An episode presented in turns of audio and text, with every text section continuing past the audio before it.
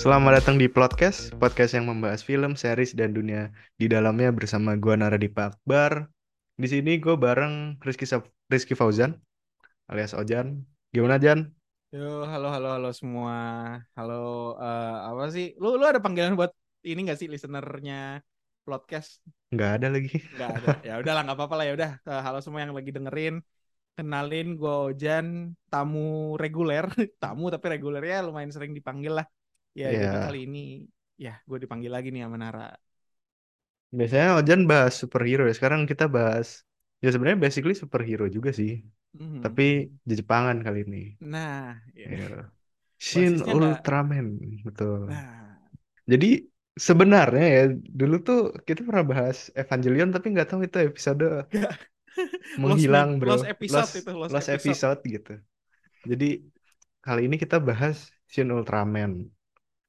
Ini yang produser ya, produsernya tuh si Hideaki Anno yang juga membuat Shin Godzilla dan juga Evangelion lah, legendaris gitu. Jadi setelah gua melihat sebenarnya dulu sebelum Shin Ultraman yang ini tuh ada juga ya kayak dia ngeluarin teaser konsepnya gitu nggak sih Jan yang masih ada lampu di dadanya? Shin Ultraman zaman dulu banget Oh, 2000 berapa ya? Gue lupa. Oh, iya ya itu itu itu kayak ba- basically kayak konsep trailer gitu sih kayak tau ya sih kayak Deadpool tahun itu kan yang Deadpool yang ada konsep trailer ya kayak gitu gitulah pitch pitch nah. kayak pitch video lah gitu. ya dan itu batal ya kalau nggak salah batal terus Mm, mm, dibuatlah ini Shin Ultraman yang di mana menurut gua ini menyajikan Ultraman yang lebih serius filosofis tapi juga nggak apa ya nggak meninggalkan ciri khasnya Ultraman gitu mulai dari mm. berantem berantemnya ciri khas tokusatsunya ya iya maksudnya betul ngebawa te, apa ngebawa konsep Ultraman yang sinematik tapi tetap tokusatsu gitulah. iya walaupun ketika gue melihat ada beberapa tingkah laku karakternya ada beberapa yang menurut gue kayak ini sungguh sangat Evangelion gitu jujur ya Ah, mungkin karena ada orang yang sama di dalamnya tapi kita akan bahas ah. pertama mungkin dari hype-nya Shin Ultraman lu hype nggak sih Jan? Karena gue nonton trailernya tuh kayak wah ini kok menarik banget ya. Walaupun eh pas nonton trailer tuh lagunya lebih memorable dibanding trailernya. Cuman gue pengen banget banget nonton karena gue penasaran. Apalagi Ultraman-nya kembali ke desain yang awal banget jadul yang nggak ada lampunya gitu. Ya, yang, yang belum banyak jenis-jenisnya ya. betul Ah ya, oke. Eh, mungkin gini ya, gue ngasih background dulu nih, gue malu. Kita berdua suka Ano karena Eva.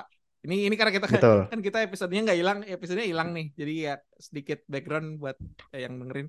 Kita berdua suka Evangelion banget, kayak kita ngedalamin itu. Jadi ketika kita denger dan eh, karena ke- kar- eh, karena kesukaan kita sama Evangelion, kita jadi tertarik sama konten-konten yang dibuat sama Hideaki Anno, kreatornya Eva. Jadi kita suka Shin Gojira dan pas denger Shin Ultraman jadi tertarik gitu. Cuman gimana ya? Gua gua harus akuin, gua bukan jejepangan banget. Gua tidak mengikuti sama tokusatsu, gua tidak mengikuti monster-monsteran. Kayak gua nonton Shin Godzilla dengan zero knowledge tentang Godzilla itu sendiri kecuali film Godzilla tahun 2014 dan King of the Monster gitu yang kayak otak gue Hollywood banget gitu. Hmm, sama ini ya apa Godzilla apa. tahun 2000-an awal Oh gue nggak nonton itu. oh lu Kayak nggak gue cuman nonton gue nggak nonton. Gue cuman kayak cuplik di global apa. Gue nge iklannya doang. Kayak gue nggak nggak peduli gitu. Gue Hmm, tahu ada, cuman gue nggak pernah nonton. Jadi kayak ya eh itu juga 2003 kan. ya Kayak kayak sekitar 2004-an gitu ya se- setahun-tahunan Daredevil Spider-Man 2 gitu. Ya tapi gue nggak nonton itu entah kenapa. Tapi ya gitulah kalau Godzilla ya. Cuman Ultraman ini kayak gue jujur juga sama, gue juga zero knowledge. Jadi gue nggak tahu tuh Ultraman versi apa yang didepict. Gue nggak tahu apa namanya eh how apa bagaimana sih Ultraman tuh sebenarnya.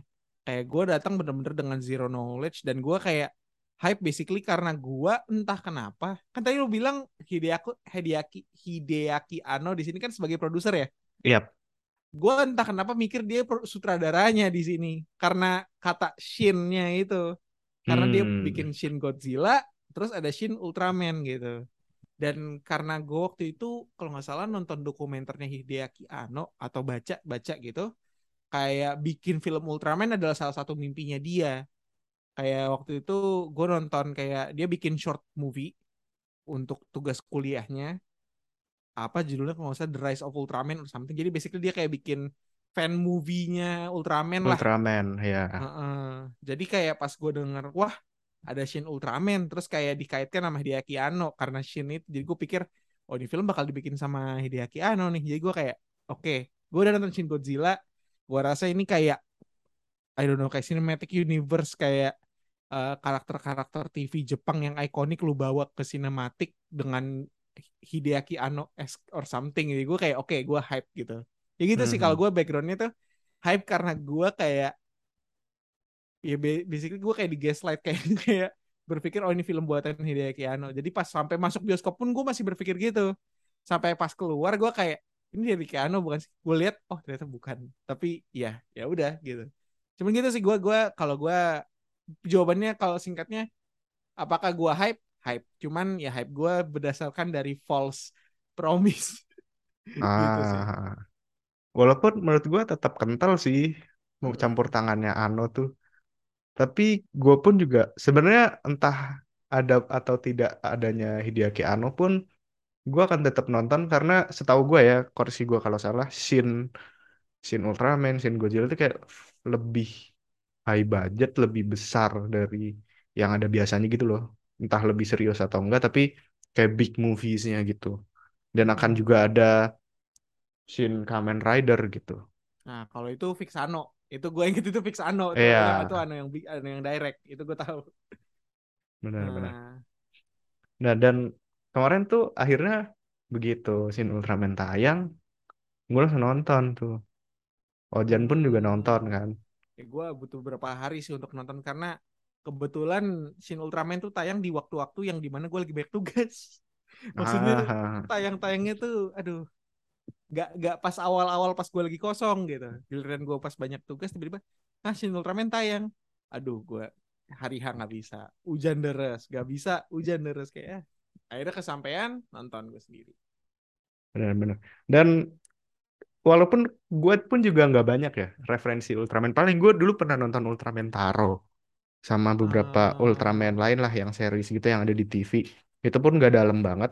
Dan ketika gue masuk bioskop itu tuh di sebelah gue ada mas-mas yang dia ngobrol sama pacarnya kan terus kayak ngejelasin silsilah Ultraman bla bla bla gitu. Menurut gue wah suhu ini.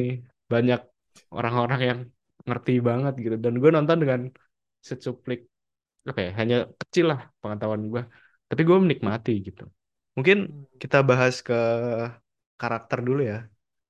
Dan oke. ini sih mungkin satu gue ngerasa ini tip karakternya unik bagus seru tapi tipikal gitu loh. Tipikalnya yang di mana Ah, cowok dingin misterius yes. bertemu dengan cewek hyperaktif semangat. Ya tipikal banget sih. Lu setuju gak? Enggak, simpelnya gini itu itu aduh. Itu tuh kalau gua mandangnya, ini kan berempat ya. Ya, ha. Itu Scooby Doo anjing. iya sih bener-bener ya kayak MC-nya tuh Fred, terus kayak cewek yang cakep yang itunya itu eh Daphne, yang pinter, yang kacamata itu Velma, yang komedik, yang nerd itu Shaggy gitu. Shaggy gitu ha. Kayak itu udah karakter trope basic yang selalu berhasil gitu. Yang kayak kalau lu punya geng, lu punya si MC, tipikal ya si cowok si cowok dingin, si cewek cakep, si cewek pinter sama si cowok nerd atau cowok kutu buku atau cowok eh, ya pokoknya cowok yang itulah yang outsider lah. Jadi kayak gitu. Dan Hmm. itu yang gue rasa sih emang bener gue kalau lu ngomong be karakternya eh apa namanya basic atau yang kayak tipikal iya gue setuju. dan apa ya gua ngerasa selama ini kan yang gua tonton Ultraman karena gua nontonnya waktu kecil gue cuma nonton Ultraman untuk ngelihat Ultraman datang menyelamatkan bumi dari monster gitu ya lalu di sini Hmm. kita bisa melihat sebuah karakter Ultraman yang dia berpikir gitu loh secara mungkin apa ya bahasanya secara filosofis lah gimana kebimbangan dia untuk apakah iya kita harus menyelamatkan manusia gitu dengan ketemu sama salah satu karakter juga yang sama sama-sama dari planet si Ultraman-nya eh, namanya siapa? Yang Zofi. mana nih? Ada banyak, ada banyak ya Zofi. Zofi. Zofi yang Namanya kayak agak goofy banget ya Zofi. Iya. Aduh. Gimana ya kalau itu itu mungkin udah agak story. Cuman kalau gua ngomongin karakter Hmm, ya, gue sebenarnya tadi eh gue juga agak setuju sih. Gue kayak kaget bagaimana mereka tuh cukup ngedalemin gitu kayak Ultraman yang ya, di sini gue semi spoiler basically Ultraman itu bukan manusia. Ultraman itu kan alien ya, ekstra yep, extraterrestrial uh, being gitu, makhluk makhluk asing gitu. Nah, uh, gue suka banget ngegambarin makhluk asing yang kayak uh, dia percaya sama humanity gitu loh, yang kayak perlahan-lahan dia ngerasa ketika dia kenal sama orang, terus dia kayak mutusin, oke okay, gue, ya basically ini kayak, ya basically kayak Superman gitu, yang kayak, oh, uh, gue rasa manusia berhak diselamatin kayak ya. bagaimana, Kayak walaupun mungkin, Optimus eh, Prime. ya yang kayak, oh ini ini bumi ini nggak apa, bumi tuh uh, masih belum berkembang dan kayak manusia perlu hidup gitu dan kayak Mhm. gue sukanya gimana ya karakter Ultraman ini yang digambarin dia itu apa ya or, uh, dia bukan kayak alien yang clueless gitu dia datang dia tahu purpose-nya apa tapi di saat yang bersamaan dia kayak belajar gitu. Dan gue sukanya adalah karena tadi gue bilang semi spoiler ya uh, kita ngomongin karakter utama si MC ini dia itu basically kayak jasadnya dipinjem tubuhnya MC ini dipinjam. Shinji ya namanya kalau nggak salah ya. Ya. iya ini yang lu bilang ya reference ke eh reference ke Evangelion. Kayak ya nama nama MC-nya mirip. Shinji juga main main caranya. Nah eh apa gue sukanya ya kan karena mereka kayak ngerebut jas terus kayak eh, digambarin gitu yang dia ngambil jasad pria yang rela mati buat nyelamatin anak kecil gitu. Terus kayak dari situ dia kayak uh, gimana sih? Gue bingung jelasinnya tapi ya basically gue kagum lah sama karakternya si Shinji di film ini gitu. Yang bukan Shinji-nya sih ini Ultraman ya karena kan Ultraman. heeh. uh, uh, uh, udah dia diambil kan badannya. uh, uh, jadi kayak ya kagum maksudnya gimana ya? Eh uh, tadi gue tuh ngomongin soal alien ya gue pikir ya ini bakal kayak kalau Superman kan butuh waktu lama buat peduli maksudnya dia kayak attach aja gitu sama sama sama, sama Smallville gitu ini gue bakal banyak comparison sama Superman BTW karena kerasa karena kerasa kayak you know alien di bumi menyelamatkan Mhm. dari alien luar dan segala macam. Jadi gue kayak bakal bikin comparison cuman kayak itu yang gue rasain gitu. Pas nonton kayak Benar. ini orang cuman butuh satu minggu. Ya satu ya nggak satu minggu. Cuman kayak sing, butuh waktu yang singkat untuk sadar kalau humanity itu berhak diselamatin gitu. Dan kayak Iya. argumennya itu masuk akal. Kayak dia datang ke sini dia ngelihat ada orang yang rela mati buat nyelamatin anak kecil gitu. Terus kayak oke okay, gue bakal ngambil jasadnya dan gue bakal gunain tubuh dia ya sebagai cara gue untuk berkomunikasi dengan manusia secara normal gitu. Gitu sih itu kalau gue ngomongin karakter ya. Dan selain karakter-karakter utama yang menarik banget lah, gue juga suka mereka mengeksplor karakter-karakter pejabat-pejabat Jepang sih, yang mana hmm. kelakuan-kelakuannya tuh, wah ini pejabat banget gitu, yang mulai dari eh, mereka mau kerja sama, ngambil alih senjata dan segala macam tuh gue suka. Dan gue juga suka villainnya sih. Beberapa Hmm. model-model kayak Ultraman yang gue tonton, villain itu kayak semacam monster yang gak punya pikiran gitu loh. Datang ngobrak-ngabrik kayak eh hewan invasif gitulah. Tapi Hmm. di Shin Ultraman karakter villainnya tuh menurut gua oke banget. Mereka benar-benar punya tujuannya masing-masing gitu loh. Mulai dari Zarab Hmm. yang ternyata bisa, dia bisa ngomong kan manusia Iya, iya, komunikasi dan pengen mengambil alih inilah memanfaatkan manusia. Terus ada Mephilas yang akhirnya berhenti itu berantem sama Super eh Superman lagi sama Ultraman Iya, karena iya. dia tahu bahwa ah nggak se-worth it ini nih ngambil alih bumi gitu. Gue jujur suka banget gitu. Di tengah beberapa film gitu di akhir-akhir ini nggak bisa membuat villain yang menarik gitu. Even film terakhir yang kita tonton adalah superhero juga lah dari DC yang villainnya tuh asal ada gitu. Ah iya iya iya iya. iya. Ini gue suka, gue suka si villainnya ini. Bahkan pas adegan uh, Mephilas ngobrol sama Ultraman tuh bikin gue kayak, wah villain di sini tuh Hmm. nggak asal ada gitu. Dia Hmm. beneran dibuat untuk, oh gini nih, gini, gini, gini gitu. Istilahnya mereka punya tujuannya masing-masing lah. Dan setiap villain juga tujuannya kan beda-beda gitu. Menurut gue Ya. tuh bagus. Gue setuju sih sama lu kalau ngomongin soal villain ya. Soalnya kayak Mhm. eh in a way film, film dan gue oke gue kagum bagaimana film ini bisa nge-tackle multiple musuh di film ini. Ini basically kan kayak kalau nonton ya, lu bisa bagi ini kayak jadi 3 sampai 4 episode gak sih? Soalnya Benar. kayak ketika lu ganti musuh itu kayak udah beda episode gitu. Iya Mhm. gak sih? Kayak o- oke lu udah move on dari musuh A, kayak dari Zarab, oke lu pindah ke Mephilas. Terus kayak udah lu fokusnya main fokus Mephilas. Terus Mephilasnya pergi, fokus ke Zoe gitu. Dan gue suka kayak eh kayak mereka tuh ngasih porsi yang cukup untuk tiap musuh-musuh itu sehingga mereka i- kom- cukup compelling buat kita kayak oh gue pengen uh, kayak oh iya ini filosofinya si musuh ini masuk akal nih dan segala macam kayak lu masih bisa tolerir tapi at the same time kayak uh, musuhnya banyak tapi kayak ketika lu udah tahu nih musuhnya udah tamat gitu ya udah ganti musuh ya udah gitu. Lu fokus ke musuh yang sekarang gitu. Dan tadi kalau lu Hmm. ngomong uh, dialog ya gue juga suka kayak setiap musuh yang dihadapin sama Ultraman ini itu tuh ya basically kayak growing karakter untuk nge- ngebangun karakternya si Ultraman ya kan? Yang Iya. kayak mereka harus si Shinji harus gunain koneksi koneksinya dia di zaman dia sebagai manusia ya kan? Yang dia kayak kenal sama teman terus kayak dia diculik sama Zarab terus kayak ya gitu lah itu itu Mhm. kan dia dia harus kayak gitu. Terus pas sama Mephilas dia uh, harus bisa ngasih argumen yang masuk akal kenapa dia berhak nyelama- eh, kenapa manusia berhak selamat. Dan terakhir yang sama Zofi yang kayak ngasih tahu kalau misalnya ya ya basically maksudnya musuh-musuh dan eh, maksudnya eh, karakter-karakter teman-temannya si Shinji karakter dan karakter-karakter musuh.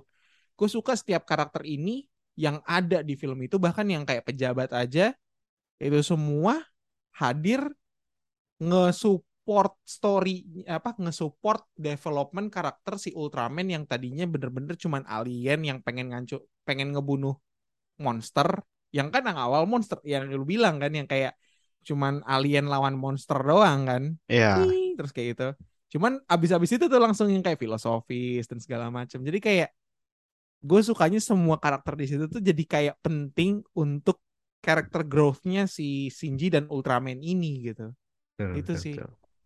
Dan teman-temannya Ultraman ini yang juga bikin kita nggak pengen buminya hancur gitu. Mm, mm, mm, mm. Masuk ke cerita ya, plotnya gue jujur enjoy sih dari awal sampai akhir. Walau di tengah tuh menurut gue agak apa ya agak lambat gitu loh.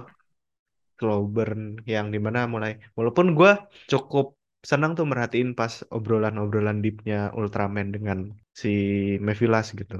Gue dengerin kayak oh gini-gini. Gue jadi senang sendiri gitu pas denger itu. Walaupun di awal-awal gue melihat agak slow gitu tapi gue masih menikmati sih untuk plotnya.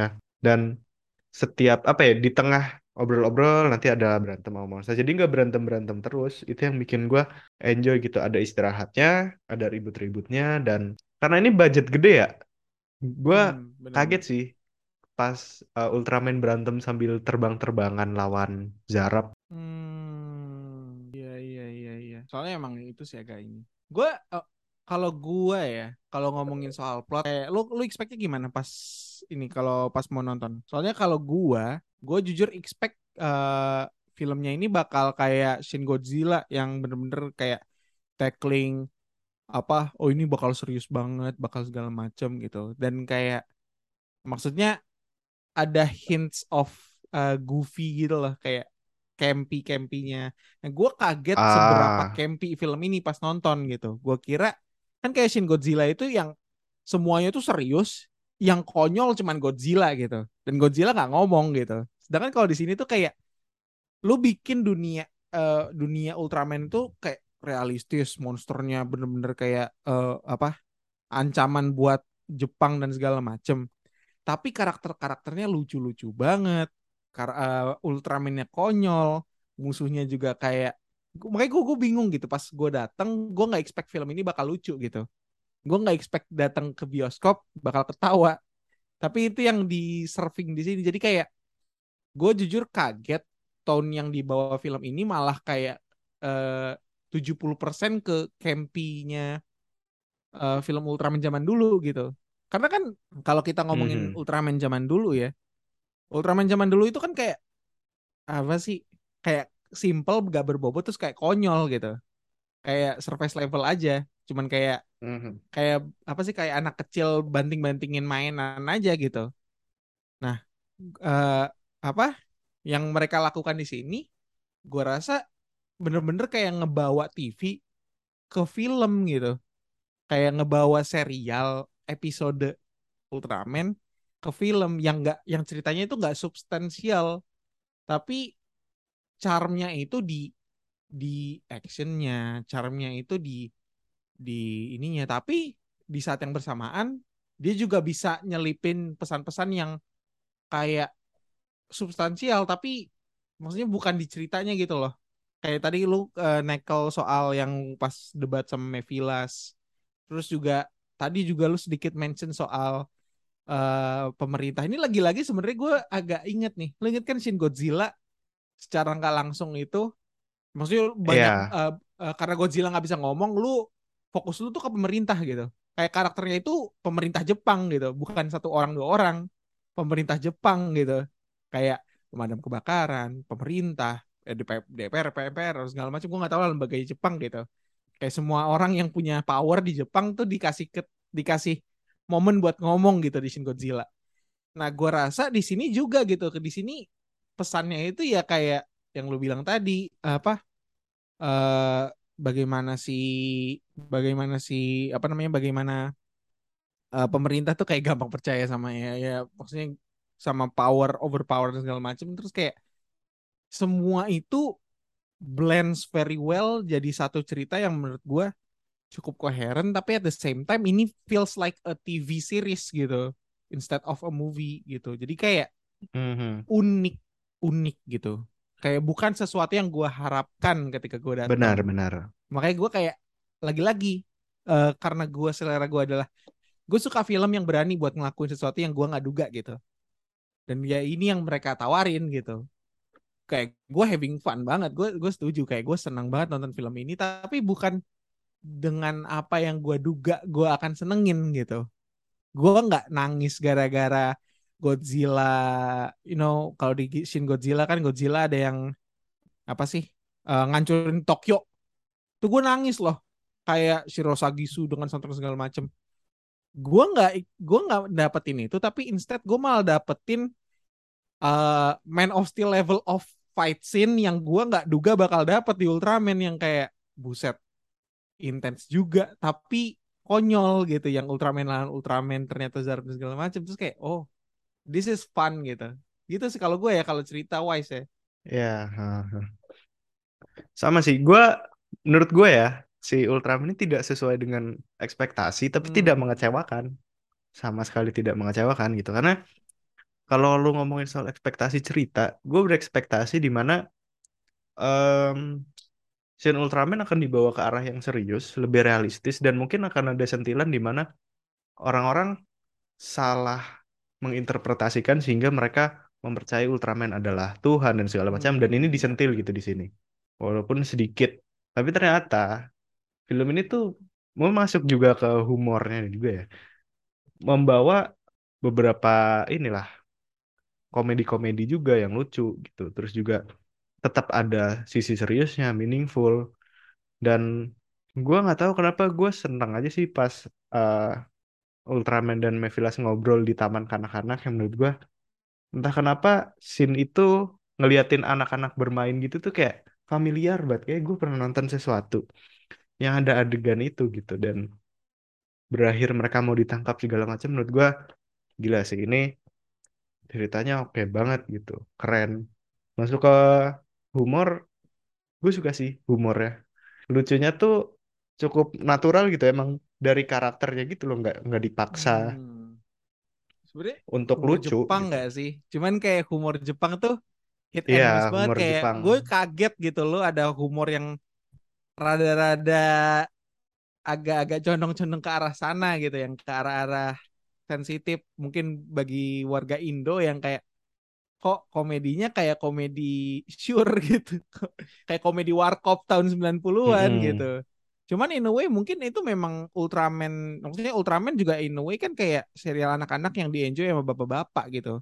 Jadi mungkin ada aja yang kayak gitu-gitu. Kayak Iya gua rasa baik lagi ini kayak humor mereka itu kayak gua rasa mungkin kalau lu nonton kan kayak orang bilang Shin Godzilla itu berhasil ngeportray Godzilla versi 60-an yang bener-bener kayak force of nature yang ditakutin semua orang dan Ultraman itu dia yang kayak powerful tapi kayak lu tahu nggak sih Ultraman kayak orang mungkin lu tahu Batman yang 66 kan?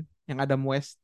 Nah kayaknya tuh emang dia iya ke level camp norak-norak segitu. Jadi humor itu humor norak yang kayak over the top berlebihan alay-alay. Tapi charm ya charmnya di situ gitu. Yang kayak yang jadi haha gitu yang jadi bikin gua ketawa gitu. Nah gitu sih kalau humor ya ya dan beberapa humornya kayak dari overreaction dari karakternya juga gitu. Apalagi pas si siapa yang cewek jadi raksasa itu itu kan terus jadi terkenal di penjuru Jepang masuk ke sosial media dan lain-lain. Dan di situ yang menurut gua wah unik juga mereka cara menyampaikan komedinya gitu. Walaupun kerasa ya kayak yang lu bilang tadi gitu kerasa humor-humor jadul yang belum ada ini ya belum ada sensitivitas dan iya. lain-lain gitu.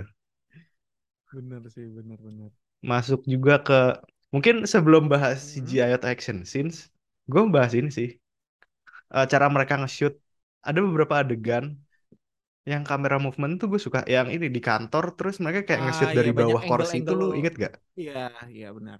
Iya angle-angle unik yang menurut gue wah kok bisa ya orang idenya sampai segitu? Padahal itu cuma adegan di ah kantor kan. Cuma lagi agak hektik gitu terus ah, nge-shoot dari bawah kursi.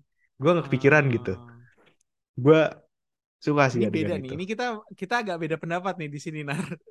Soalnya gue suka. Gue oh. suka arahannya. Cuman gue nggak sukanya adalah kualitas kameranya beda. Kadang iya kan kadang apalagi oh ya di memang. lu aware kalau ganti kamera tuh kayak kok tiba-tiba kualitas gambarnya kayak pakai kamera HP ya? Kayak gue wah kok gini? Padahal bisa aja shot pakai kamera itu tapi gue nggak tahu. Cuman kayak gue suka approach-nya kayak unik sih kayak untuk ngegambarin empat orang berdebat di kursi kotak biar nggak statis lu ngasih angle sebanyak mungkin dan di tempat yang lu nggak duga gitu. Itu ya cuman gue lucu aja pas kayak kok ganti kamera iya emang emang kerasa banget sih kualitasnya jadi ganti tapi hal unik yang jarang gue temuin aja gitu. Makanya gue cukup menyukai gitu. Oke masuk ke CGI dan juga action scene-nya sekalian. Ya CGI-nya bagus tapi CGI CGI Jepang sih. Maksud gue kalau lu terbiasa nonton ya Hollywood lu akan bilang dan lu lihat film Jepang, lu akan bilang, ya kok CGI-nya nggak rapi, kok eh, si kotanya sepi segala macam pas jadi raksasa? Ya beda gitu. Even pas si, aduh gue lupa nama karakternya, yang jadi gede tuh, hmm, yang ya cewek, Asami, kalau gue salah, itu kan kerasa banget ya si CGI-nya tuh kayak hologram-hologram gitu. Jadi wajar sih, karena mungkin budgetnya juga beda gitu. Tapi gue menikmati aja sih. Walaupun ada beberapa adegan yang agak sedikit kaku, tapi terasa enak untuk ditonton gitu CGI-nya. Eh, iya sih kayak sebenarnya gini tadi kalau lu ngo- ngomongin soal apa namanya soal Jepang ya simpel gini eh big budgetnya Jepang itu medium budgetnya film Hollywood gitu. Jadi ya gitu. Ya, Kayak lu nggak datang untuk dapetin animasi yang gila gitu. Soalnya soalnya ya bukan itu yang mereka tawarin, cuman kayak konsep aja gitu. Sama kayak lu nonton Shin Godzilla juga kan kayak Shin Godzilla itu untuk tahun 2016 animasinya nggak bagus-bagus amat. Cuman yang mereka jual itu kayak spektakel yang kayak ya sekitarnya gitu surroundingsnya yang bikin kita tuh jadi kayak oh ini makhluk yang patut lu takutin ya. Ya itu yang gue rasa juga berhasil dilakuin sama Ultraman gitu kayak CGI-nya mungkin eh apa jelek in a way kayak gak believable believable amat. Cuman bukan itu yang jadi daya tarik utamanya dan juga kayak Ultraman as a konsep juga apalagi kan yang lu pengen apa yang lu pengen portray di sini kan Ultraman tahun 60-an kan Ultraman yang jadul kan jadi kayak Iya, lu mau gambarin Ultraman yang 60-an dengan modern mungkin ya lu jadi ngubah Ultraman gitu. Ya gimana sih gitu loh kayak mhm. ya kalau lu pengen gambarin dia seutuh dia di zaman 60-an yang memang kelihatan norak lu modernin ya ya dia jadi dirinya apa adanya gitu ya kayak gitu. Itu sih kalau ngomongin soal CJ cuman gue jadi kepikiran nih kalau soal CJ gue pengen nanya soal Ultra Ultraman-nya nih gue pengen nanya menurut lu Nar Eh, tanggapan lu soal Mhm. decision dia sama mungkin dari desain dan segala macam tentang Ultraman lu gimana lu punya pendapat gak soal Ultraman Eh, BTW kemarin tuh sebelum nonton Shin Ultraman kan gue diskusi sama teman gue yang ngikutin Ultraman banget. hmm Dia sebagai orang yang suka Ultraman, sejujurnya tidak suka dengan desain hmm Ultraman. kenapa tuh Karena mungkin karena udah melihat desain-desain Ultraman yang udah cenderung lebih modern gitu. Serial Ultraman kan makin ke sini bentuknya semakin bagus ya. Sedangkan Shin Ultraman tuh kerasa jadul hmm banget. Cuman di satu sisi kalau gua entah kenapa eh, setuju tidak setuju gitu. Kalau dibilang bagus, ya enggak sih, jujur si desainnya. Tapi gue suka-suka aja, nontonnya fine-fine aja gitu. Kerasa bahwa ini adalah makhluk semacam makhluk humanoid gitulah, yang wajar gitu kalau bentuknya aneh. hmm Yang gua nggak suka tuh sebenarnya cuma di ininya aja, bagian dadanya tuh kayak trisula gitu loh. Itu yang gua ah kayak iya iya iya ah aneh nih kenapa trisula gini. Walaupun gue suka si desain karakternya, ketika dia melemah, hmm warna kan merah. Terus jadi kayak hijau jadi iya biru jadi gitu loh pelan-pelan set. Heeh. Menurut gue tuh wah unik juga karena kan Hmm, dia nggak nah punya iya, gue lampu pengen nanya kan. itu tuh. Soalnya itu jadi perdebatan juga kayak Ultraman yang kan kalau di TV kan misalnya weak state-nya kan lampu kan. Sedangkan di sini weak state-nya dia berubah Mm-mm. warna gitu. Lu gimana? Sama decision itu lu Iya gimana? iya iya. Gue fan fan aja. Malah gue suka. Ah. Sebelum nonton gue jujur gue penasaran apa yang bikin Ultraman ini jadi lemah. Karena pertanda mereka lemah kan kalau di Ultraman yang lama itu Hmm, hmm, lampunya kedip-kedip kan. Di sini nggak ada lampunya apa yang terjadi. Terus gue lihat oh jadi kayak biru-biru hijau gitu menurut gue jadi unik aja jadi unik jadi beda walaupun mungkin beberapa orang yang suka Ul- Ultraman agak nggak setuju karena mereka terbiasa melihat lampu cuma gue suka-suka aja sih yang gue nggak suka cuma desain corak Trisula di dadanya aja Ah, iya iya iya. Soalnya gue gue gue jujur sama sih sama lu. Kayak gue welcome changing decision itu. Walaupun tapi gue kalau di Trisola sih gue nggak terlalu masalah. Kayak gue malah suka gitu. Kayak oh dia desainnya itu coraknya malah kayak simple tapi ya keren aja gitu. Cuman ini yang gue pengen tanyain soal Ultraman. Gue Mhm. gue nggak aware pas nonton ini. Cuman pas gue baca komen-komen, baca review terus tanya temen-temen gue yang udah nonton, gue langsung kayak iya ya kok kurang ini ya. Gue mau nanya pendapat lu tentang ini spoiler juga buat yang dengerin. Pendapat lu tentang hilangnya sound effect Ultraman di scene Ultraman. oh iya gue juga baru sadar Makanya ya gue pas nonton juga kayak, oh ini actionnya kayak asik, tapi kok kayak nggak tahu ya, mungkin kurang apa ternyata temen gue bilang, kok nggak ada.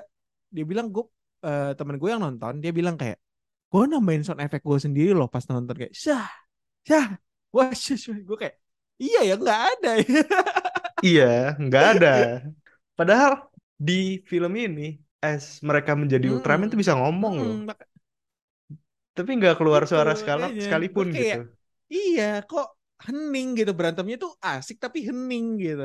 Ah, even suara gebuk-gebukan monsternya pun menurut gue juga Iya, nggak iya satisfying itu, itu gitu. itu Gue inget banget pas eh, Ultraman ngegebuk apa ya makhluk yang oh palanya yang bor pertama ya. itu digebuk, buk. Iya, terus kayak nggak ada suara apa gitu. Gue lah udah mati Iya gitu. makanya kayak sebagai orang yang ya kita kita pernah ngobrol juga di Dun ya yang nge-appreciate banget sound design kayaknya sayang aja gitu apalagi gue Mhm. jujur agak kecewa karena lagi-lagi Ultraman yang digambarin di sini kan Ultraman tahun 60-an konsep Ultraman yang lu bawa tuh Ultraman yang Iya. norak bukan yang cool bukan yang misterius kenapa nggak sekalian gitu itu yang gue agak-agak kayak wah kok ngecewain gitu agak kecewa di situ gitu makanya pas Mhm. nggak maksud gue agak kecewa pas nonton cuman pas gue teman gue cerita gue langsung kayak iya kurangnya ini gitu gitu sih itu Iya, iya. Satu, iya sih. Gua pas nonton tuh satu hal yang gue kritisi adalah ketika gue nonton mereka si Ultraman lawan monster tuh terasa tidak terlalu satisfying karena nggak tahu ya sound desainnya tuh nggak Mm-mm. nggak megah gitu loh. Di tengah berantemnya megah yang sampai Ultraman tuh ngeluarin sinar itu kan, yang pakai tangan. Tapi suaranya nggak yang gimana gitu. Padahal itu ngancurin satu Mm. bukit gitu loh. Bukitnya sampai hampir kebelah gitu terus kayak lah kok nggak ada suara apa gitu. Beda banget lah, Hmm. kerasa banget gitu di situ. Walaupun seru gitu. Even action scene dia lawan Mephilas, lawan Zarab sampai tendang-tendangan yang kerasa iya seperti Ultraman jadul ya. Terus banting-bantingan. Menurut gua, oh itu kerasa oke gitu. Cuma memang soundnya tuh kurang mantep gitu. iya iya karena apa apalagi jujur ya eh, ini mungkin kita agak transisi ke scoring soalnya memang berkaitan ya kalau ngomongin ini kayak apalagi Ya, lagi-lagi maaf gue banyak comparison karena ya gue ketika nonton Ultraman gue bilang gue nggak punya latar belakang Ultraman jadi comparison gue ya ke ke film-film yang Hideaki Anno atau film Superman gitu. Cuman eh, gimana ya gue compare sama Hideaki Anno. Kita ngomongin iconic scene-nya ya. Kayak scene Ultraman tuh gue kalau gue harus tentu ini eh, oke gue mau nih icon eh, tadi kita sedikit baik ke action scene dan scene in general iconic scene-nya Scene Ultraman menurut lu yang mana kalau lu pilih satu yang paling iconic. adegan yang mana Oh, adegan sebenarnya ada ini sih. Gua suka pas adegan berantem sama Mephilas. Sama satu, gue tahu ini bukan Ultraman, tapi gue tahu gue suka aja pas adegan si Zarab jadi Ultraman, dia dia ngebakar kota itu loh. Terus dia nengok ke belakang. Shoot itu gue suka banget. iya iya iya iya iya iya. Gue suka banget itu. Itu Ah, sih dua itu. gua inian itu yang terakhir. Lu tahu nggak yang terakhir yang kayak eh, Ultraman apa yang eh, special force-nya tuh? Si cowok nerdnya itu ngegabungin selu- Mm-mm. ke apa intelijen seluruh negara terus kayak ngasih solusi untuk ngancurin Ya, eh ininya Zeton ya ngancurin Zeton. Zeton. Terus kayak lu tau kan yang lima detik lima detik itu? Terus ada timernya. Gue suka banget adegan itu. Ah. kayak apalagi dengan ada Oh iya. ya dengan tambahan Oh, itu timer seru itu sih. itu kayak nonton klarifikasinya jadi kok kayak nonton klarifikasi ada timer di bawah Nggak, tapi gimana ya Mm-mm, kayak Tapi timer itu loh. ngasih intensitas lebih gitu yang kayak nih bisa nggak ya dan eh, dan oke kenapa gue tadi ngomong agak nyambung ke scoring eh, dan sound design karena sekul-kulnya adegan itu semegah-megahnya itu gue jujur tidak merasa adegan itu sesatisfying adegan Who Will Know-nya Godzilla Shin Godzilla ya kan lu tau kan adegan Shin Ah. Godzilla yang ngancurin Tokyo Ya, itu bener-bener ya. yang kayak lu nonton karena soundtracknya yang megah Yang banget sua sampai Iya, nafasnya berubah jadi sinar. sinar terus kayak ya itu bener-bener kayak pure dramatis banget. Heeh, dramatis banget. Sedangkan di Shin Ultraman, gue nggak tahu kenapa Shiro Sagisu keren banget di sini. Cuman kayak kayak dari project-project dia yang gue rasain ini kayak low apa ya, low-nya dia lah, kayak bukan utamanya dia nggak di Mhm. sini gitu. Cuman makanya highlightnya dia itu di adegan itu, dia di adegan itu strong tuh. Tapi itu kayak buk apa Agak di, melempem. iya bener kayak fighting scene-nya dan segala macam. Cuman kayak di yang adegan yang tadi gue bilang adegan favorit gue itu yang Ultraman-nya gerak-gerak terus kayak apa yang Ultra itu yang ada shot Ultraman 60-an banget tuh tau gak sih? Yang kayak iya. Iya, yang ngezoom, Iya, yang ngezoom, ngezoom gitu, iya. Pelan-pelan, tak, tak, tak. Itu kayak Wah, gila sih. bener-bener kayak full on ini banget lah nostalgia dan gue gue suka di situ cuman kayak gak tahu kenapa sound design dan segala macam itu yang bikin gue yang kayak ini harusnya bisa jadi scene yang 10 per 10 tapi jadi kayak 8 atau 9 per 10 gitu yang kayak ini bisa lebih mukul gitu. Tapi gitu sih kayak gitu sih gue Hmm. rasa scoringnya di sini keren tapi ini kayak not hit not apa ini bukan karya terbaiknya Shiro Sagisu gitu dari yang gue project-project yang gue nikmatin gitu sih Ya, sama-sama. Walaupun adegan itu unik banget, bro. Ada timernya terus ngezoom ngezoom Ya. ala-ala tahun 60-an kayak gitu kayak Ultraman-nya digoyang-goyangin pakai mouse aja Iya, yang yang men- ya, kesedot yang black hole black hole itu terus kejebak di dimensi dan interstellar gitu. kayak lu sadar itu adegan norak banget tapi karena apa karena maksudnya karena level of intensity di in- secara konteks adegan itu kayak bener-bener adegan yang apa adegan pinnacle-nya ke adegan puncaknya walaupun secara gambarnya itu kayak konyol banget kan lu nonton bioskop kayak gambar tapi lu Iya, itu serius gitu loh Gua- gitu tapi seru makanya gitu gue ditontonnya bisa gue bisa anggap itu Seru serius parah. walaupun secara gambar kayak busetnya kayak ngo- ngeliatin anak main Microsoft Paint doang kayak main PowerPoint Iya, Heeh. goofy gitu. tapi ya. iya keren gitu dan diakhiri Heeh. apa Gua gue tidak pernah masalah dengan itu karena gue sadar gue sedang menonton Ultraman gitu loh. benar benar kan? benar sih Karena gue tahu gue nonton Ultraman. Gak mungkin gak ada adegan yang Ultraman kayak dari manusia terus tangannya ke atas satu kan. Hmm. Terus berubah lu Ultraman yang ngezoom jadi gede gitu. Itu kan pasti ada gitu. Gue karena gue sadar gue nonton Ultraman. Gue nonton scene itu. Keren-keren aja gitu. Walaupun terasa wah ini jadul banget nih klasik Hmm. banget gitu. Gue suka malah jadinya. Iya iya iya.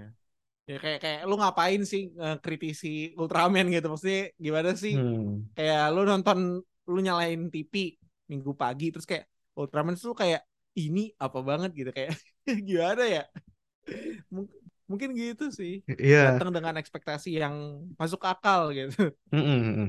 Karena ketika lu mau menonton Shin Ultraman, lu harus sadar dulu lu sedang menonton Ultraman. Even ini Shin Ultraman dengan budget yang besarnya eh, budget punya Jepang dan dibawa ke arah yang lebih serius, tapi ini tetap Ultraman gitu. Ciri-ciri khas yang dia berubah ala-ala gitu tuh nggak bakal hilang gitu. Malah kalau hilang jadi aneh. Iya Kayak mungkin kalau lu nonton apa ya?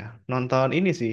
Aduh, gue lupa Power oh Rangers-nya yang Hollywood dulu tuh Iya Hollywood. iya iya iya Ya, itu kan kayak ah, ada banyak apa ya? Banyak momen yang menurut gua hilang gitu yang gua tonton di iya masa kecil. Sedangkan di Shin Ultraman tidak hilang, malah Iya makin-makin malah gitu. di ya ya maksudnya mereka embracing itu sih yang gua rasa ya gue sukanya adalah ya maksudnya dari segala Ah, Shin ya Shin Godzilla dan Shin Ultraman ini kayak tema yang tetap mereka bawa adalah mereka tuh ngerespek banget legacy-legacy dari eh, serial yang udah ada terutama serial-serial yang awal yang yang eh, apa yang tituler ininya lah. Gue suka banget gitu kayak bagaimana bagaimana mereka tuh kayak eh ngerespek eh, karakter-karakter yang udah ada dan kayak nge-establish ini ya versi film gitu balik lagi. Kayak kagum sih gue betul. nah gitu sih. Dan satu lagi sih sebelum kita masuk ke ending, gua ngerasa pas adegan ini lo inget gak Jan? Pas Ultraman kesedot Mhm. black hole, terus dia terjebak di oh ini suatu ini dunia yang merah-merah itu kan sebenarnya iya CGI-nya iya jelek banget, hmm. iya kan? Tapi gue ngerasa itu sangat-sangat Ultraman gitu loh. Karena pernah ada adegan dulu serial Ultraman yang kayak dia terjebak di suatu dan itu CGI Hmm. jelek. Dan di sini Ultraman tetap jelek gitu. Yang di mana jadi ciri khas iya malah. Eh, gitu sih iya iya Iya kan? Tidur melayang gitu kayak. Wah ini Ultraman quantum banget ini. realm-nya Ultraman ya Iya betul betul. Aduh. Unik loh. Maksud gue kayak lu terjebak di suatu dunia isinya awan-awan merah gitu. Di tengah eh, suatu apa ya? Lu kayak lu terjebak di dimensi lain tuh kalau di Interstellar ada iya kayak iya kotak-kotak apa sih. Ini dia ini ya udah gitu.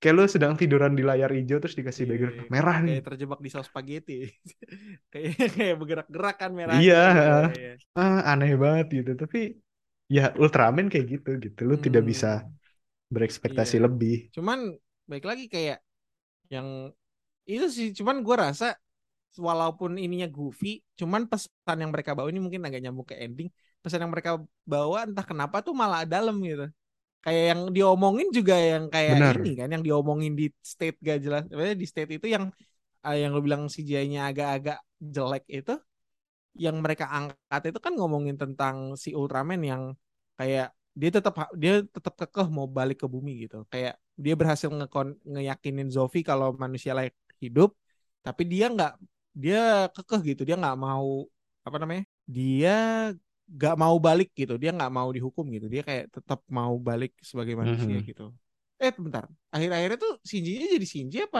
Ultraman Ultraman kan tetap Ultraman kan ya akhir-akhirnya Heeh, jadi Ultraman tetap Ultraman.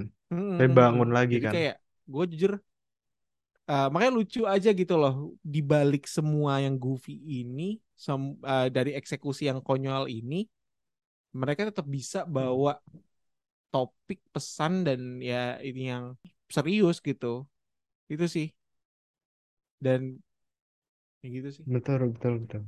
Eh, apa ya? Mungkin kalau lu orang yang suka apa ya, mengen- menggeneralisir kaum atau apa pun itu, ketika lu nonton Ultraman, lu akan sadar untuk berhenti Hmm. melakukan itu gitu loh. Dari lu mendapatkan pesan yang disampaikan Ultraman, Hmm. ngerti kan? Kayak lu di awal mungkin akan melihat bahwa, wah emang gak worth it nih menyelamatkan manusia karena yang baik kan Iya cuma si SSP timnya apa? SPSS, bukan Iya SSSP SSSP. ya gitu Nah, nah, itu eh, lu lihat semua politikus di itu jahat men. Even gak cuma politikus iya Jepang, PBB politikus semua Amerika, politikus semua jadi negara-negara korban lain, deh PBB semua pengen, iya pengen punya powernya Ultraman gitu. Tapi ketika lu melihat Ultraman yang di mana mereka menganggap bahwa teman-temannya itu udah kayak, ya gue udah klop banget sama mereka gitu. Yang bikin lu juga, wah kalau bumi dihancurin, teman-temannya Ultraman mati juga dong. Nggak bisa ini, karena kita udah terlanjur apa ya, menyayangi karakter-karakter Hmm. tersebut kan. Kita nggak mau mereka hilang gitu. Bahwa masih banyak orang-orang baik gitu. Di mana gue suka banget gitu. Kita dibikin apa ya, diajak untuk mikir bareng sama Ultraman, sepantas itukah untuk menyelamatkan manusia gitu. Itu dan yang gue iya suka banget sih. Dan endingnya, eh, gue suka eksekusinya yang pas Ultraman nyuruh untuk manusia usaha sendiri nemuin ah rumus iya iya iya iya untuk iya. ngancurin Zeton. Itu gue suka banget. Jadi bukan apa ya, bukan tipe film yang oke makhluk dari luar datang menyelamatkan manusia, manusia cuma pelongo-pelongo terus hore-hore begitu. Selamat nih enggak. Manusia disuruh, gue tau lu gak punya power tapi lu bisa mikir. Coba gue pengen lihat setinggi apa sih Iya, se- apa ya se- ya daya mereka untuk survive benar gitu. benar. Terus ada mikir ketemu dan ya udah dihancurkanlah Zeton dengan Ultraman dan bantuan manusia dengan otaknya gitu. Tuh keren banget menurut gue. Ending yang gue suka banget gitu. Decision yang bagus. Ya, benar sih, benar. Dan tadi kalau ngomongin soal manusia worth diselamatin atau enggak, sebenarnya banyak juga ya yang kayak eh gue jujur agak ke kelewatan juga kayak lu inget kan yang waktu Asaminya jadi raksasa yang Mephilas itu Iya, kayak Iya. digambarin juga kalau misalnya manusia juga kadang brengsek gitu loh. Eh, yang apa yang mereka Mm-mm. nge-treat si Asam ini kayak oh ada giant terus yang dilakuin malah foto-foto yang gak jelas gitu. Itu yang gue kayak Iya. dan terus kayak nge- nge- ngegambarin gitu kayak Asam ini siapa sih terus kayak oh ini digosipin kayak ngedramain gitu kayak gue jujur kaget juga gitu loh Eh, mereka untuk nunjukin kalau manusia ini worth li- eh, worth untuk selamatin atau enggak itu kayak ditunjukin sekacau eh, se- maksudnya walaupun di played as komedi cuman kalau lu pikirin tuh kayak ini juga kacau gitu loh kayak ini eh, perempuan Hmm. apa perempuan reputasi diheres terus kayak eh, ngegambarin kalau manusia mau aja kerja sama sama orang eh, sama makhluk ekstraterestrial yang bisa ngomong kayak nggak nggak mikir dulu gitu terus kayak yang pengen nge-overuse power weapon kan yang sama Mephilas yang dikasih senjatanya itu yang kayak oh rebutan-rebutan senjata kayak ditunjukin se brengsek-brengseknya manusia ya manusia tetap punya tabiat untuk survive gitu. Dan ya itu sih yang gue rasa bikin akhirnya itu jadi lebih grati apa ya lebih gratifying gitu lebih Hmm. puas gitu. Karena lu ditunjukin kadang tuh manusia bisa se- sekacau apa gitu walaupun ditunjukin sebagai komedi atau se- sebagai hal yang kayak ya udah uh, ada aja cuman kayak walaupun di, eh, maksudnya dengan ditunjukin itu lu jadi kayak aware manusia sebenarnya berhak selamatin gak sih makanya ada debat-debat sama Mevilas gitu yang kayak ini orang aja percaya gitu nih orang pengen Hmm. pakai senjata gue pengen eh, manusia ngancurin dengan dirinya sendiri karena gue tahu manusia ujung-ujungnya nggak perlu kita nggak perlu datang ujung-ujungnya manusia mereka juga akan bakal hancur sendiri gitu. Heeh, kayak tapi Ultraman dan SSSP ini nunjukin kalau misalnya manusia itu in the end pengennya survive gitu loh. Ya mereka tuh bukan pengen ngancurin, mereka tuh pengen survive gitu. Itu kayak wah Hmm. keren juga gitu pesan yang diangkat ya. betul betul betul mungkin itu aja sih dari episode kali ini untuk bahasin Ultraman. Mungkin ada yang lu mau tambahin? Eh ya eh, Shin Ultraman udah bisa kalian tonton di eh, nggak, udah nggak di bioskop kalau mungkin rilis. Tapi kayak eh kayaknya udah eh, udah tapi kalau deh. misalnya di mana pun kalian bisa tonton eh gue rekomend kalian untuk nonton ini dan kayak betul. baik lagi lu nonton Shin Ultraman with open expectations kayak ya ini film yang kita udah kasih warn ya basically podcast ini nunjukin ini kita kasih warning kalau Ultraman yang kayak nonton ini bukan Ultraman yang cool. Lu bakal nonton film yang betul. Norak tapi ya udah gitu. Kalau lu sudah menerima film yang lu tonton bakal norak ya have fun. Sel- eh, selamat menyaksikan gitu. Benar gitu benar. sih gue oke oke. Intinya ketika lu menonton Ultraman lu harus si Shin Ultraman ini ya lu harus sadar bahwa se realistis apa pun se high budget apa pun ini tetap sebuah Ultraman. Ya, ini tokusatsu pada Ya, akhirnya lu- ini tokusatsu gitu. Betul tokusatsu. Adalah adegan-adegan goofy yang lu kayak iya aneh banget gitu. Tapi ya ini ciri khasnya. Jadi itu aja dari podcast. Jangan lupa follow kita di @podcast underscore id terus juga mungkin podcastnya Ojan Ya, ya setelah ya eh, bagi kalian yang nggak tahu, gue punya podcast di Awkward Show. Langsung aja cari di platform podcast yang kalian, Awa eh, di Spotify, Google Podcast, apa podcast noise segala macam. Langsung aja dan follow Awkward Network. Ya udah gitu aja. oke jangan lupa juga dengerin podcast di Pogo FM sampai ketemu lagi di episode berikutnya See you semua. Thank you, thank you.